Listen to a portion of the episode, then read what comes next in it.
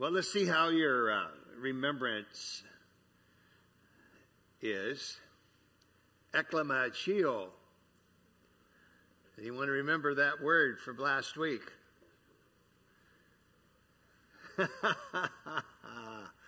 That's the Greek word for confess. You remember that? Philippians chapter 2. Paul said, Every knee will bow and every tongue will gladly confess to the glory of God. Glory of the Father. That word confess is also, in most places, is translated as praise. It was used of Jesus. Uh, I will praise you, my Father. I want to confess you as Lord. There's something about that when humankind behold the goodness of God, once you behold the goodness of God, you find yourself just like, oh my goodness, confessing Him as Lord. It's been beautiful to see in our nation this last week and you know what's been happening at numerous colleges and young people are beholding the goodness of the Lord. And, you know, it's the goodness of God that brings us to repentance. Sound familiar? Romans chapter 2? Right. That's what brings us to, like, I want to confess Christ as Lord. And the Apostle Paul, he, he understood that because it happened to him. We're going to look at that a bit today. And uh, Paul was uh, a man who had experienced God in a profound way. And Paul, in his second missionary journey, wound up in a place called Philippi. And we've been on this now for several weeks, but Philippi was a very unique place. It's the home of Alexander the Great. It's his father, King Philip, that uh, founded the place, that actually made the place quite famous. And so Philippi uh, was in the home base of Alexander the Great. Although he died at a young age, uh, 32 years of age, he died over in Babylon. Um, he had extended his kingdom that included all of Persia as well. And so Paul, 300 and some years later, arrives in Philippi and Paul now comes into the midst of a people that all they have known, been known for, and they had been praised for centuries, although they had been taken over by the Romans. Um, but all they knew was about power and control. They only knew about forced confessions. You, you name, you call Caesar your Lord. And so Paul comes with a message that blows their minds, and it's a message of Jesus Christ and how that he willingly lays his life down. And this is like so radical to these Philippians because they are known for being conquerors, historically speaking. And now Paul says that Jesus Christ is one who came and he conquered the powers of darkness, but he did it in an unconventional manner. He did it by the laying down of his life. And then Paul begins to proclaim to them this is how you become winners. You take on that same Spirit of Christ. You win. You overcome through humility and love. This is a radical message. It was, of course, in its day to wherever Paul went, and Peter went to the Gentiles, Paul predominantly to the um, Peter predominantly to the Jews, Paul predominantly to the Gentiles. It was a radical message, and it's a radical message now. But there's something about that when we really behold the risen Christ and we really catch revelation of who he is, we find ourselves humbly coming and confessing Him as Lord. Philippians chapter 3. Let's take a look at it. We'll just go for a little ways in this today. We'll wrap it up next week. So uh, fear not. We're not going to try to get all the way through. So now, Paul, in his letter to the Philippians, he's writing this from prison. And in chapter 3, he says, Finally, my brothers and sisters, I want you to rejoice in the Lord. Did you notice that's kind of the, the, the, seems like the reoccurring verbiage that Paul is talking about here in this letter about the joy in the Lord, rejoice. And there's something of a joy that Paul had experienced in his life.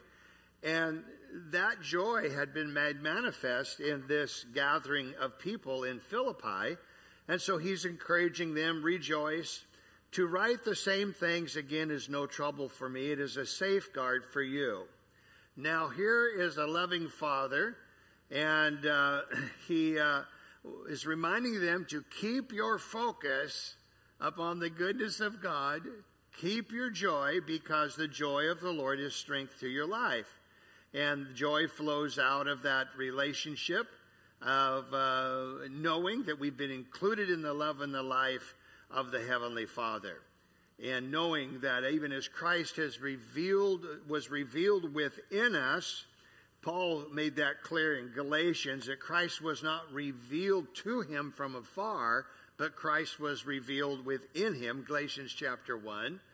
And uh, because there the incorruptible word was in seed form, and given the right conditions, as you have with any seed in the natural, you get the right amount of light and moisture, and then that word, uh, that incorruptible seed, then begins to germinate, sprout, take root, and grow. And so um, Paul is encouraging them to keep your focus upon Christ, keep your focus upon the love and the life of Jesus Christ. But he says, here's some things I want you to be aware of. So let's read these next few verses. Beware of the dogs. Beware of the evil workers. Beware of the false circumcision. For we are true circumcision who worship in the Spirit of God and take pride in Christ Jesus and put no confidence in the flesh. Although I myself could boast as having confidence in the flesh. If anyone else thinks he is confident in the flesh, he said, I have more reason to circumcise the eighth day of the nation of Israel, of the tribe of Benjamin, a Hebrew of Hebrews. As to the law, I was a Pharisee. As to zeal, a persecutor of the church, and as to righteousness, which is the law, found blameless. But whatever things were gained to me, these things I have counted as loss because of Christ. And I'm going to pause right there, okay? He says, Beware of the dogs. Well, we Americans think of dogs endearingly. So much so that we spend $123 billion a year on our dogs. Fascinating, isn't it? But you got to understand, in the culture of Philippi, dogs were not beloved. Dogs in those days were usually not pets, and they wandered around in the streets feeding on whatever they could find. They were kind of like scavengers. They looked, they were looked on upon as unclean in Paul's day. And so the term was used metaphorically for careless and shameless persons uh, who were Judaizing um, then I'll explain that in a moment. Um, they were Judaizing teachers in Paul's time, working against the preachers of the gospel of Christ. And so the Judaizers, ironically, use this term referring to Gentiles. Yeah, those Gentiles, they're like dogs, they're unclean people because they don't live by the Old Testament law. They're impure, they're impure, and they're unworthy before God. So, who are the Judaizers? Just for clarification, it's a group of uh, Jewish Christians, both of Jewish and non Jewish origins, who regarded the Levitical laws of the Old Testament as binding upon all Christians. And so they would try to impose and, and, and the, the practice of circumcision um, which was important to the Jews as an outward sign of covenant with God. But they would try to impose this practice upon the Gentile converts as a sign of belonging to God and being accepted by God so as to experience the, the, his covenant blessing. Now, Paul understood by revelation of the Holy Spirit that Christ Jesus superseded the Old Testament law. Um, it actually was fulfilled in him, and that all people, Jews or anyone, experience the blessings of their covenant relationship with God, but it's experienced through faith in Jesus Christ, who is the Savior of all. Now, in the city of Galatia, we won't take time to go over to the book of Galatians, but the Judaizers came into the community of the saints and tried to undermine the truth of God's grace and try to bring them under Old Testament law. And then uh, Paul, he uses the, the term, oh, who has bewitched you, you foolish Galatians? He's like this seducing spirit of witchcraft that would come in amongst the saints and try to get them to turn towards the, the, the, the law as a means of becoming righteous. And so, interesting here, Paul kind of hurls the term dogs back at these men who religious who were religious zealots and were not living in the grace of God through Jesus Christ. And so for the Christian, our circumcision is the spiritual work of Christ within the inner person, cutting away from our hearts and our lives that which is is um, um, is of excess and not by the Spirit.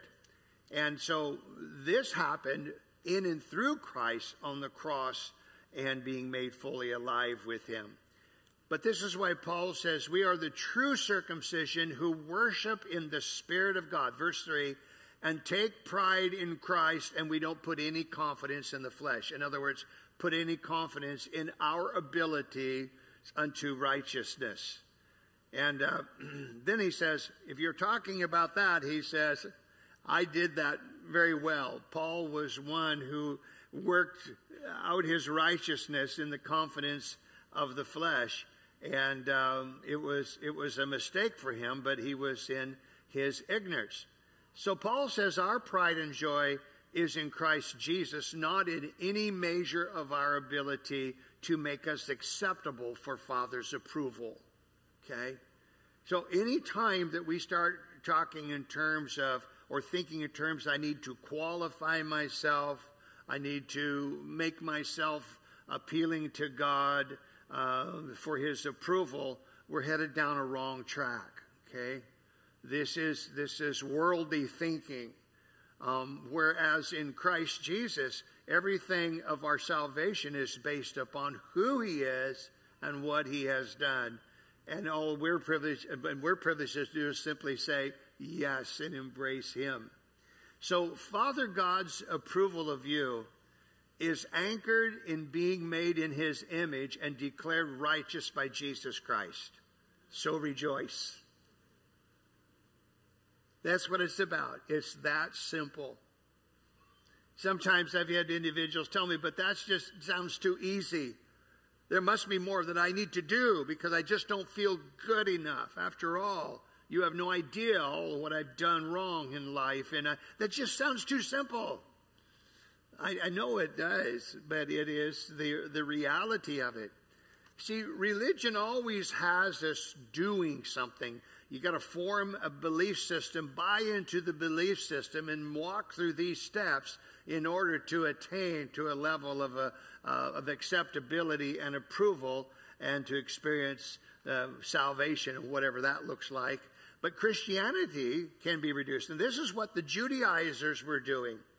The Judaizers were coming in into the settings where Paul had gone and would undermine, try to undermine the message of God's grace and that He has done it for them and try to bring these people back into a place where they needed to actually make themselves righteous through the keeping of the law, uh, circumcision, and, and the other related uh, matters of the law. So God simply invites us to simply believe in Christ, who is the revelation, the representation, in order for us to experience salvation. So Paul says, Put no confidence in the flesh, verse 4, although I myself could boast as having confidence in the flesh. And as I said, that's the lie of religion. Um, what always happens is that religion always sets up a belief system and sets these steps of actions. And the results then, you have those who are in and those who are on the outside. The ones who are in have carefully followed these steps to attain righteousness. Okay? Then you have have and have nots. You have the winners and you have the losers. And this is what we have throughout our world. And Christianity, when it's reduced down to a religion, then that's what you have those who are in, those who are out, those who have attained, those who did not attain righteousness. Oh, you have the winners and then you have the losers. Of course, we all want to be the winner, right? But if you're really a loser, others have identified you as that, then uh, man, it can take you out. And I would suggest that often when I have seen people give up on following after God, it's because they have bought into and were fed a lie that where Christianity was reduced to a religious form and a belief system. You need to do this, you should do that, and you don't do this and that. After a while, they become exasperated and they give up. Yeah, I'm just done with the whole thing. Now, their hearts still want to connect with the goodness of a loving Father. The problem is it has just become another religion, in part, just some of the lies they have believed, some in part maybe because of the lies that other people have spoken into them. Maybe even trying to help them, to encourage them along. Come on, brother, now you should just do this and don't do that and do this and do that. You know, and pretty soon he's like, I can't do this anymore. I'm out, okay? So it's a snare of the enemy. But Paul himself was trapped in it. Let's go back to verse 4 again he said, um, I, I, could boast this, a confidence in the flesh. Um, and, he, and he talks about the circumcised the eighth day, which was a custom um, of, of, the Jewish people. And there are several good reasons for that um, in, in Judaism. Um, of, of, the nation of Israel, but it was not of just the nation generally. It was of specifically of the tribe of, of, of Benjamin, which has great significance. Hebrew of Hebrews to the law of Pharisee and on. So Paul is saying, look at me.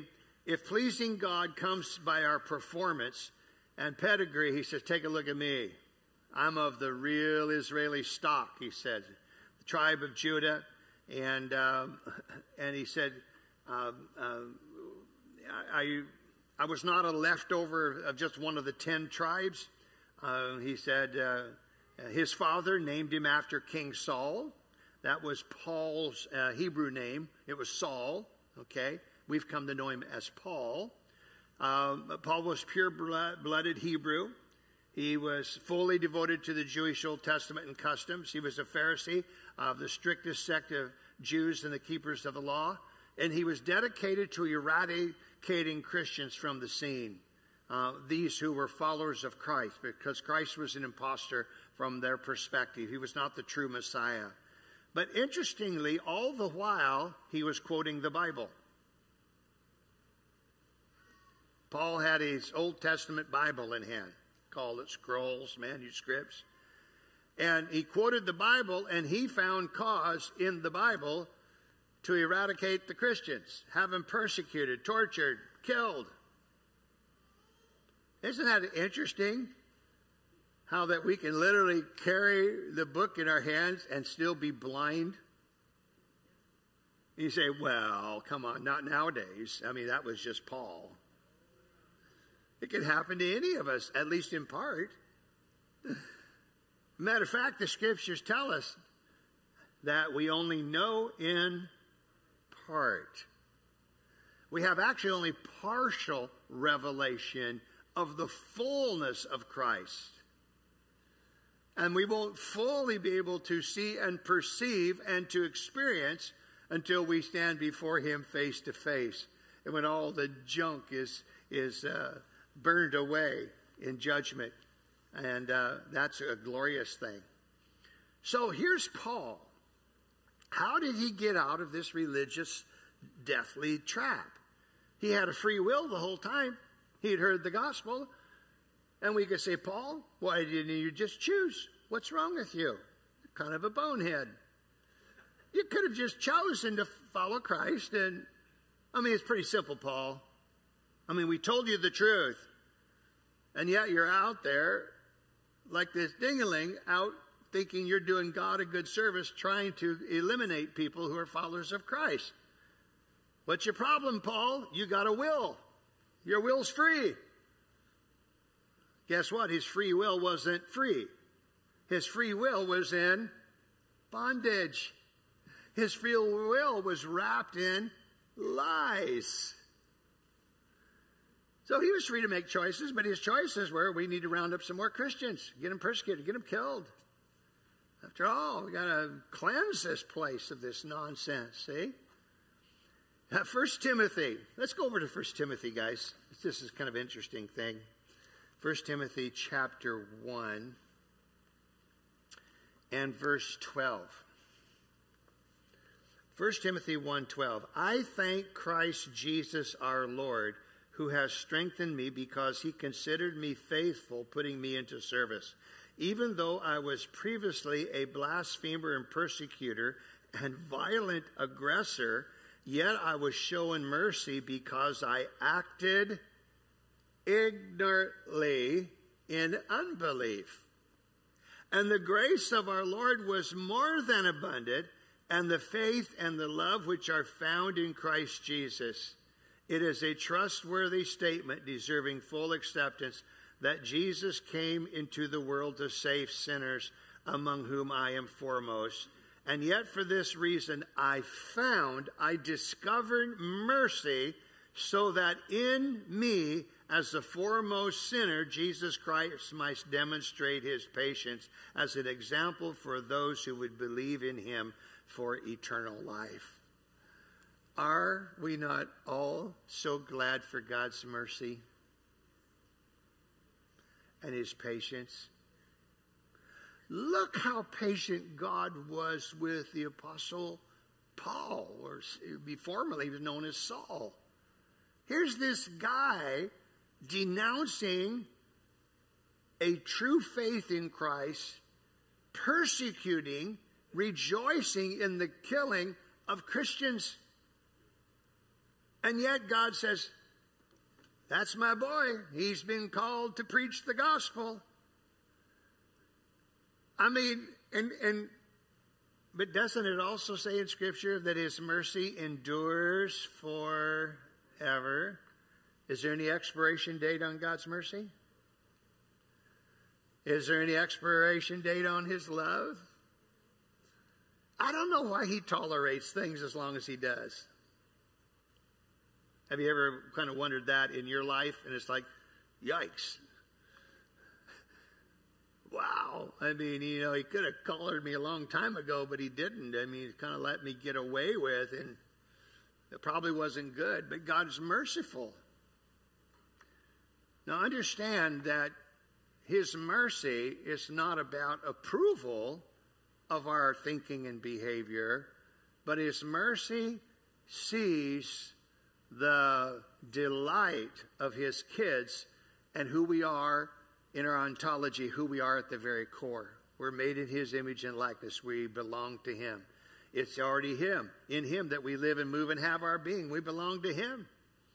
We are all in Christ. All people are by virtue of Christ having created them. And so that's why His mercy. Now, if we were um, just ones who were out on our own, maybe created from afar, and here we are just out wandering around in this world, little humanoids, you know, um, and they're, they're just a part of that thing called human race and whatever. Um, God maybe not, would not be so merciful. But no, all things are created within Him and sustained in Him and by Him all humans are a part of Him. He's a good father. He's a good, good father. That's who you are. And so he's merciful to us. But what's so interesting is we say, Paul, what a fool. You heard the gospel again and again and you rejected it. Why didn't you choose? He was ignorant. Oh, but I told you, therefore you cannot plead ignorance. He was blinded. How many of you can remember a time which you were ignorant of something and others, somebody else kept trying to tell you, and then all of a sudden the lights come on, you go, oh my goodness, where have I been all the time? And right now, some of us have family members, relatives, we have friends, and you've tried to share good news, you've tried to model what it means to walk with Christ, and it can be exasperating at times like, what's wrong with them? Just say yes.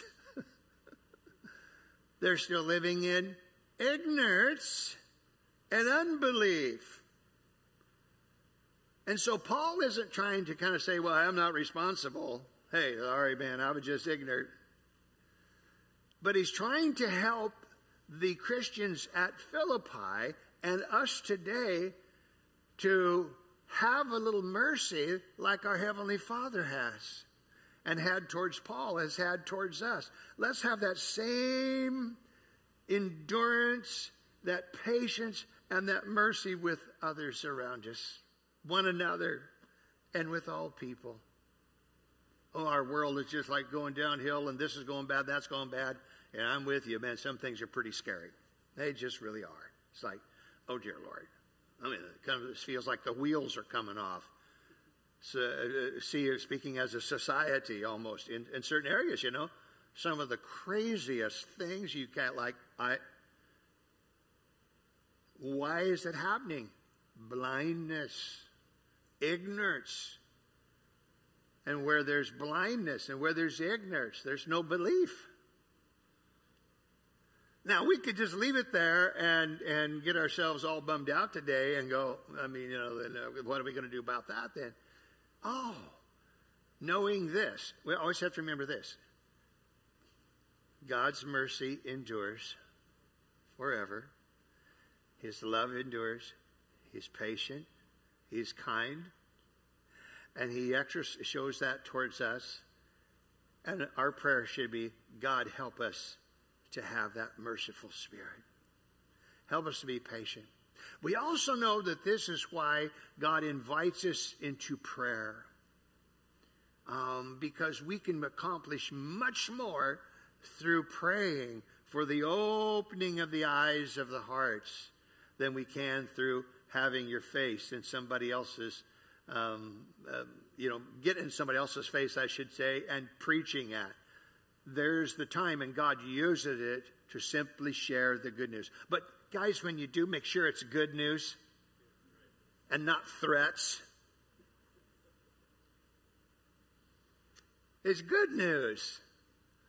Sometimes I'm really appalled at Christians how they start threatening Christians and using manipulation and start telling them how they're going to be tortured forever if they don't turn towards God right now and stuff like that. And it's like, that's not goodness. That leads to repentance all that does is just galvanize and kind of reinforce reaction and such. That wasn't the way Apostle Paul evangelized our world, neither was it the way Peter did. He didn't threaten people and such. We should never, ever be threatening people about potential consequences. What we're called to do is present the goodness of God. And the reality is, and this I would say is that is that we do need to be reminded as humankind that we all will come and stand before the Lord, okay, and give an account of our lives. That Paul did use, and that we see quite clearly uh, in, in, in the scriptures. And, and honestly, that is uh, sobering in a good, healthy way. Here's what Paul was caught in he had a free will, but his will wasn't free just like all many, many, many people today. Paul didn't know what he did not know. I know that's so profound. But he simply did not know what he didn't know. And what's amazing is you and I don't know what we don't know. Right? You don't know what you don't know until one day the lights come on, you go, wow, I didn't know that. That's right, you didn't know what you didn't know. Just imagine all of the glorious things that we have yet to discover, things that we don't know. All the glorious things concerning the revelation of Jesus Christ and the glorious scriptures that we didn't know before. You say, well, I've read that Bible about 50 times. Yay! But I dare say there's a whole lot of things that you still don't know. And one day the lights will come on. It's like, I can't believe that. I kept reading that passage again and again. I never saw that before. That's right. It's beautiful how God changes us. So we have many, many people who don't know.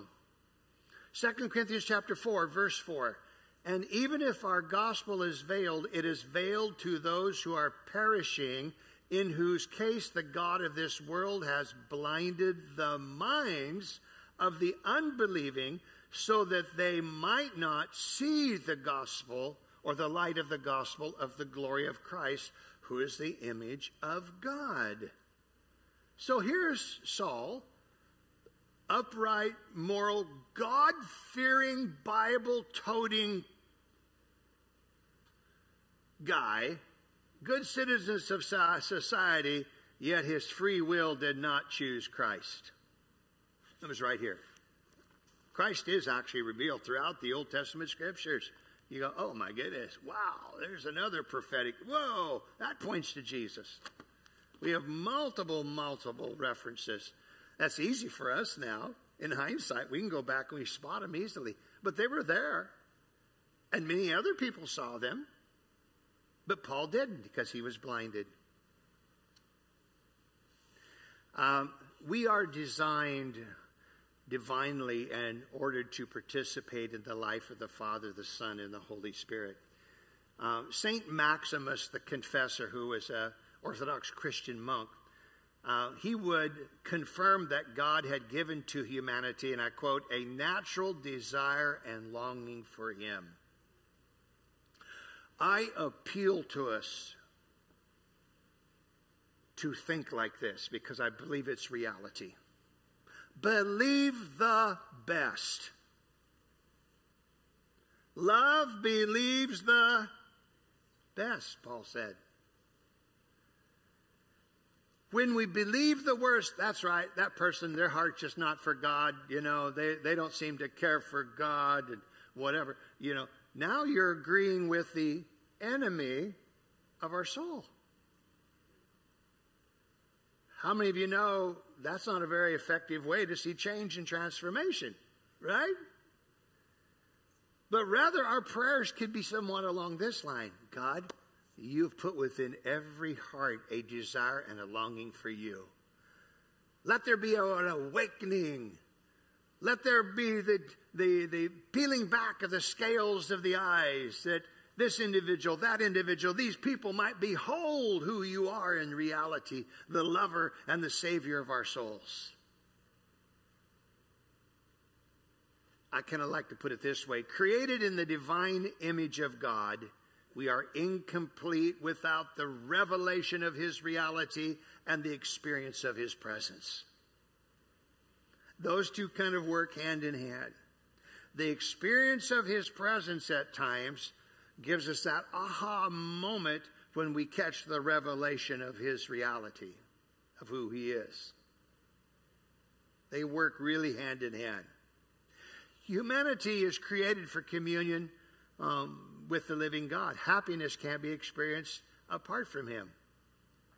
Humans have not been created to have just kind of this neutral relationship with God, and some choose for and some choose against. No, He's created everybody we're ontologically oriented towards God. We can't help it. We've been created in His image and likeness.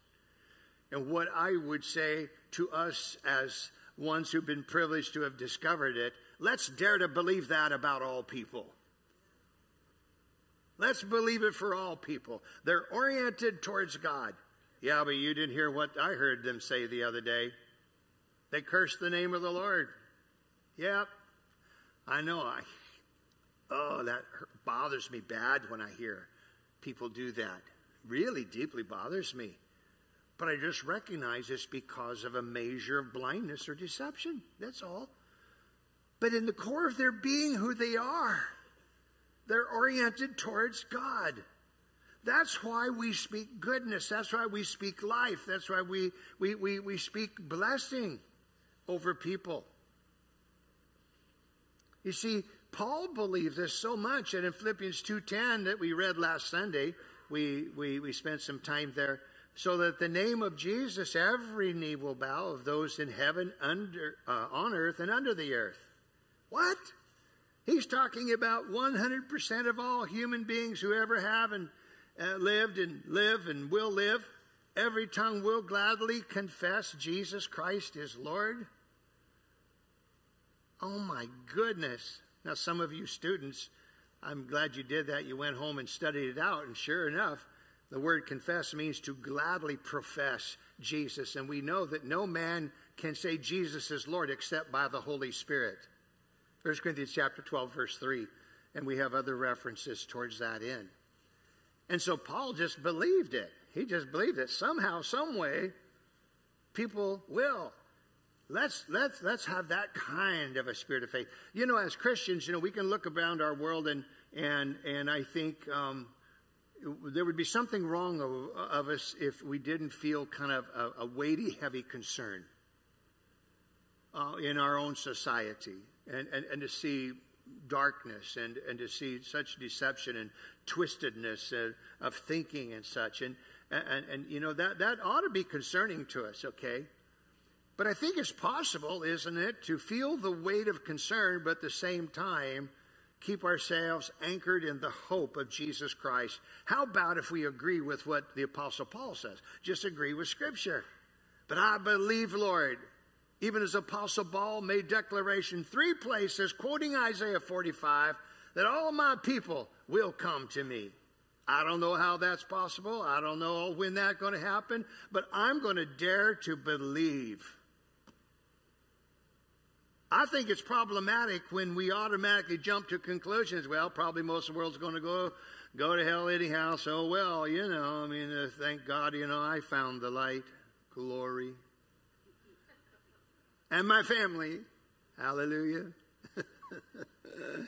no, man, I think we ought to be bold and strong and dare to believe that everybody's oriented towards goodness. To know good is to desire good. To know love is to desire and experience love. And that's in the depths of every little child that's born into this world. Stuff happens. They get traumatized. Evil presses in around them, and lies of the devil come to them, and they begin to change as they get older. But at the very core of their being, they're designed and wired to be responders to the love and the life of Christ and to confess Him as Lord of their lives. Come on, let's believe it. You know what? We say what we believe, right? So we just listen to ourselves. Then we know what we really believe. Is that what's on our lips all the time? I thank God.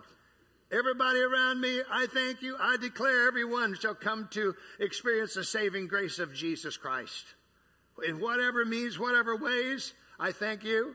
I thank you. There's no expiration date upon the love of God. Here's an interesting quote To see the good truly is to desire it insatiably. Not to desire it is not to have known it, and so never to have been free to choose it.